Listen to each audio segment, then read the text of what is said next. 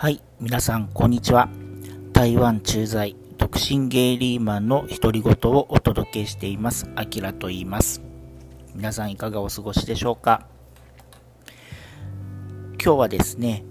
第8回目のポッドキャスト収録なんですけれども、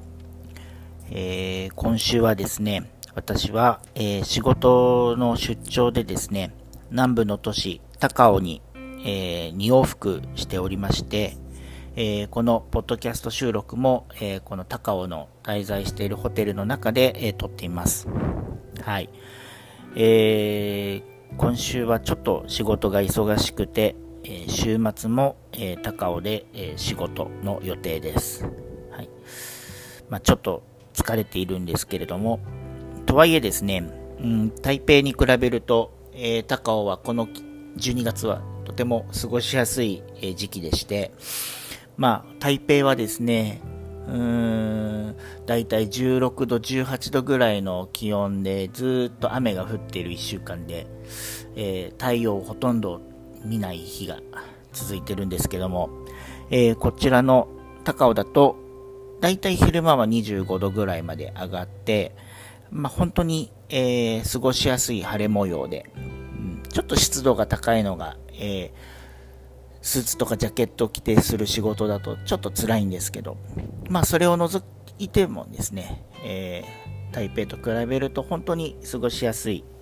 えー、そんな時期です。うん、まあ、というわけでですね、今回の、えー、ポッドキャストでは、えー、こちら南部の都市高尾の、えーまあ、最新情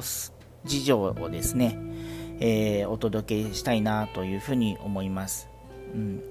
こう高尾っていうのはですね、えー、まあ、台湾に住んでる、えー、駐在の人でも、まあ、仕事絡みで来ることの方がほとんど多いんじゃないかなと思います。まあ、もちろんね、高尾に住んでる日本の方も多いですし、えー、高尾そのものがですね、えま、200万を超える、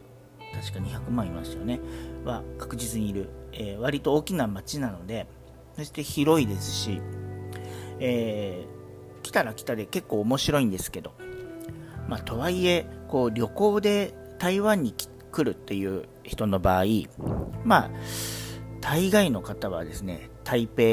止まり、もしくは、えー、もっとこう昔の雰囲気がそのまま残っている台南ぐらいまではこう来る人はいても、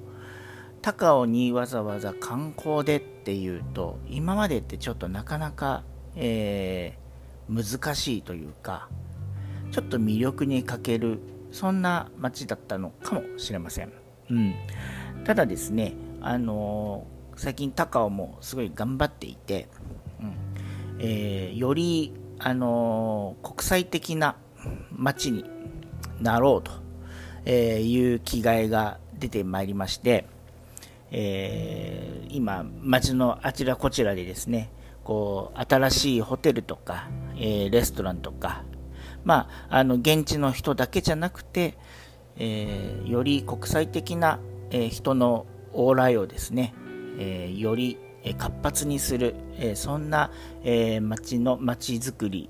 が今始まっている、そんな、え街なんですね。で、例えばですね、まあ、ホテル一つを取って、えー、たいんですけども、今まで高尾ってどちらかというと、うん、まあ、台湾資本の、えー、まあ、本当に独立系のホテルがとても多くて、こうあんまりこう国際的にはそんなに知られてるホテルってなかなかなかったんですよね。で、今、あの、開発ベースのプロジェクトでも、えー、これからできつつありまして、まあ、それができるようになると、あいよいよ本格的にいろんな国からの人の往来をこう可能にする、まあ、受け皿ができてくるんじゃないかなというふうにも思います。うん、で例えばなんですけども、えー、これは昨年なんですが、えー、台湾では有名なシルクグループのホテルがこちら高尾にもシルククラブホテルという形でできました。はい。このシルクグループはですね、あの、例えば台北だとリージェントホテルとか、あとは、えー、タロコ、えー、ですね、あの東部にある渓谷地なんですけども、えー、こちらにもシルクプレイスという非常に有名なラグジュアリーホテルがあるんですが、えー、こちらのグループが昨年、えー、高尾にシルククラブホテルを、えー、開業しました。で、えここの目玉は2つぐらいあって、え1つは、え館内全体にですね、モダンアートをこう散りばめていて、こう来る人をその本当に新しい、え角度でですね、こう、もてなしする、そんな設備になっているのが一つと、えー、もう一つはですね、館内の、まあ、レストランとかバーが割とこう、キャッチーで、特に地元の台湾の人をこう取り込むのには非常に成功している、そんなあのホテルになってます。で、まあ、具体的に言うとですね、このシルクホテルのな、シルククラブの中には、まず、えー、の日本料理の鵜飼亭がですね、高尾で、えー、オープンしました。えー、台北にも鵜飼亭はあるんですけども、まあ、台湾の中では2店目、2店舗目ですね。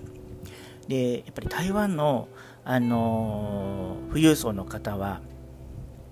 こう、やっぱり日本、まあ、富裕層だけじゃないんですけどね、えー、日本好きの方が本当にたくさん多いので、えー、その人たちが、こう、楽しめる、えまあ、本当にグレードの高い、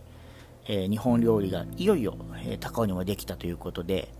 えー、はっきり言ってあんまり予約が取れない、そんな、え高級レストランになってます。で、さらに、えこの鵜飼亭の、えレストランの一つ下のフロアにですね、え日本酒で有名な獺祭さんの、えバーガー、日本酒バーガー、えこちらもシルククラブホテルの中に設立されました。で、獺祭のバーは、えっ、と、確か今、東京の丸の内にも、えー、期間限定の、えー、バーが確かできてるっていう風なニュースで見たんですけども、あの、常設している獺祭バーは、確か上海が1店舗目で、で、ここの高尾が、えー、2店舗目だったのかな？うん、ということで、結構その、注目度も高くて、ね、ここも、えー、ホテルのバー、なんですが、もう予約でいっぱいで、こう、ちょっと一杯フラット飲みに行こうっていう使い方が今できない。そんな、えー、ちょっと珍しいバーができてます。なので、まあ、観光はちょっとわからないんですけど、まあ、お仕事でね、こう、例えば接待で、えー、高尾で何かおもてなししようなんていう、あの、駐在の方には結構、もしかしたらここの、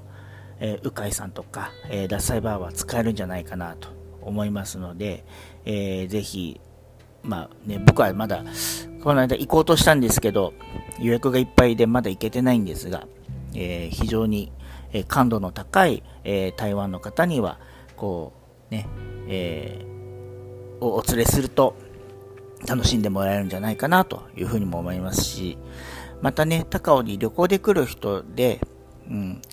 と奮発してご飯を食べようなんていう方にも、あの、いいんじゃないかなと。日本の優しい味を思い出してもらえるんじゃないかなというふうにも思います。はい。まあ、高尾ってね、こう、ローカルフードがたくさんあって、美味しいところも本当にたくさんあるんで、えー、それをね、順繰りで回るのもとてもいいんですけども、まあ、僕もそうなんですが、毎日、ね、ちょっと脂っこい料理をずっと食べるっていうのは、やっぱりさすがにしんどくなってくるんで、えー、そういった時に、まあ、こういう日本料理とか違う国のね、料理を、えー、食べれるっていうのはとてもこうありがたい、えー、そんな状況ですよね。はい。で、まあ、ホテルの話に戻るんですけども、えー、まあ、シルクホテルが去年できて、で、ちょうど今月のクリスマスから、えー、オープンするのが、えー、マリオット系列のホテルが、これも高尾に登場します。うん。えー、多分マリオットが、そのいわゆるインターナショナルな、えー、ブランドホテルが、で、来るのは多分最初だと思います。うん。まあ、マリオットグループ自体は、台湾のいろんなところに、もう、えー、ホテルはできているんですが、ほぼほぼ、まあ、台北とか、えー、まあ、北の方ばっかりなんですよね。うん。なので、まあ、いよいよ南の方にも進出進出してきたなというような印象を持ちます。はい。それと、えー、来年の夏にですね、開業予定なのが、えっ、ー、と、インターコンチネタルですね。えー、こちらも、まあ、インターナショナルな、えー、ブランドホテルなんですけども、まあ、こういった受け皿が、えーまあ、いわゆるビジネスとか富裕層の方に向けた、えー、受け皿がどんどん増えてくると、より人の往来も活発になってくるのかなというふうにも思います。まあね、ちょうどその頃ぐらいにコロナもですね、一段落して、えー、いろんな方が、えー、台湾に来られるようになるとですね、より、えー、一層、え高尾も盛り上がってくるのかなというような感じもします。はい。で、えー、と、それ以外にも、お食事どころで、えー、今月オープンするところで、えー、フランス料理のですね、えー、リベルテ・ア・ターブル・武田さん、えー、もともと東京の、えー、麻布にあった、えー、隠れ家ミシュランスターレストランがですね、えー、確か東京の方はもうクローズしてしまったんじゃないかなと思うんですけども、まあ、その、え、武田シェフが、えー、ここ、高尾で新しいレストランをこの12月からオープンするということで、えー、こちらも予約がすでにいっぱいで、えー、ね、どうやってみんなこんなの予約するんだろうって思うんですけど、えー、今のところ予約が取れないレストランになってますが、えこういったですね、えまあ、台湾料理以外の、え国際色豊かな、えレストランが、こう、続々と、えー、できてるっていうのも、えー、高尾の、まあ、新しい魅力だと思うんですね。うん。ここれなんかも、えー、おそらく現地の方にすごくこう人気が出てくるんじゃないかなというふうにも思います。うん。なので、えー、どうかな、こう、本当に観光で高尾に来るっていうとなかなかこういったところに、あの、目が行き届かないんですけれども、えー、ちょっと長く住んでる駐在の方とかで、えー、ね、ちょっと変わったもの食べたいなとか、えー、ちょっと美味しいもの食べに行きたいな、接待で使いたいな、なんていう時にはですね、えー、こういったお店を使うのも面白いんじゃないかなと思います。はい。えー、ちょっとね、予約が取れる日が来たら、えー、僕もこの辺はトライしてみたいなと思うんですけど、まあ、お値段もですね、日本円にすると多分2万円2万5千円ぐらいの、えー、ディナーだとね、そのぐらいする結構高級店になるんで、えー、心して、えー、来たいと思うんですけども、うん、まあそんな、あの、ところも、えー、できてきてるのが今の高尾の現状です。はい。それとですね、まあ観光で言うと、今、人がよく集まってるのは、その、もともと高尾って、あの、湾口都市、いわゆるその、船と港がね、え中心の都市だったんですが、その辺りの一帯が今再開発されていて、まあ、昔ながらの倉庫がこうリノベーションされて、こういろいろなアートギャラリーとか雑貨屋さんとか、えー、カフェとか、えー、そういう、なんていうんですかね、えー、リノベーションしたところが最近こう注目されていて、人が集まってます。えー、あとその、えー、港側を中心にですね、本当に再開発が進んでいて、えー、まあ、高尾市が持っている図書館とか、あとはイベントホールだったりとか、そういったあの建築物もですね、えー、本当に面白いものが続々とできていて、うん、なんか多分この5年10年経つと、こう一気に高尾もですね、雰囲気が変わってくるんじゃないかなというふうに思います。ね、本当にモダンな街に生まれ変わろうとしている時期なので、えー、ぜひですね、こう、機会があれば、チェックされるといいんじゃないかなと思います。ね、全然あのゲイっぽい話ではなくなっちゃったんですけど、うーん、なんか、高尾はなかなかゲイバとかもあんまり多くないし、まあどっちかっていうと、こう出会い系サイトを開いちゃった方が人との出会いが早かったりするんで、えー、僕は正直、あの高尾のゲーバーってまだ行ったことないんですけどね、えー、まあ、仕事じゃなくてプライベートで来る機会があれば、またその辺も、えー、開拓して、えー、ポッドキャストでお話しできればなと思います。はい。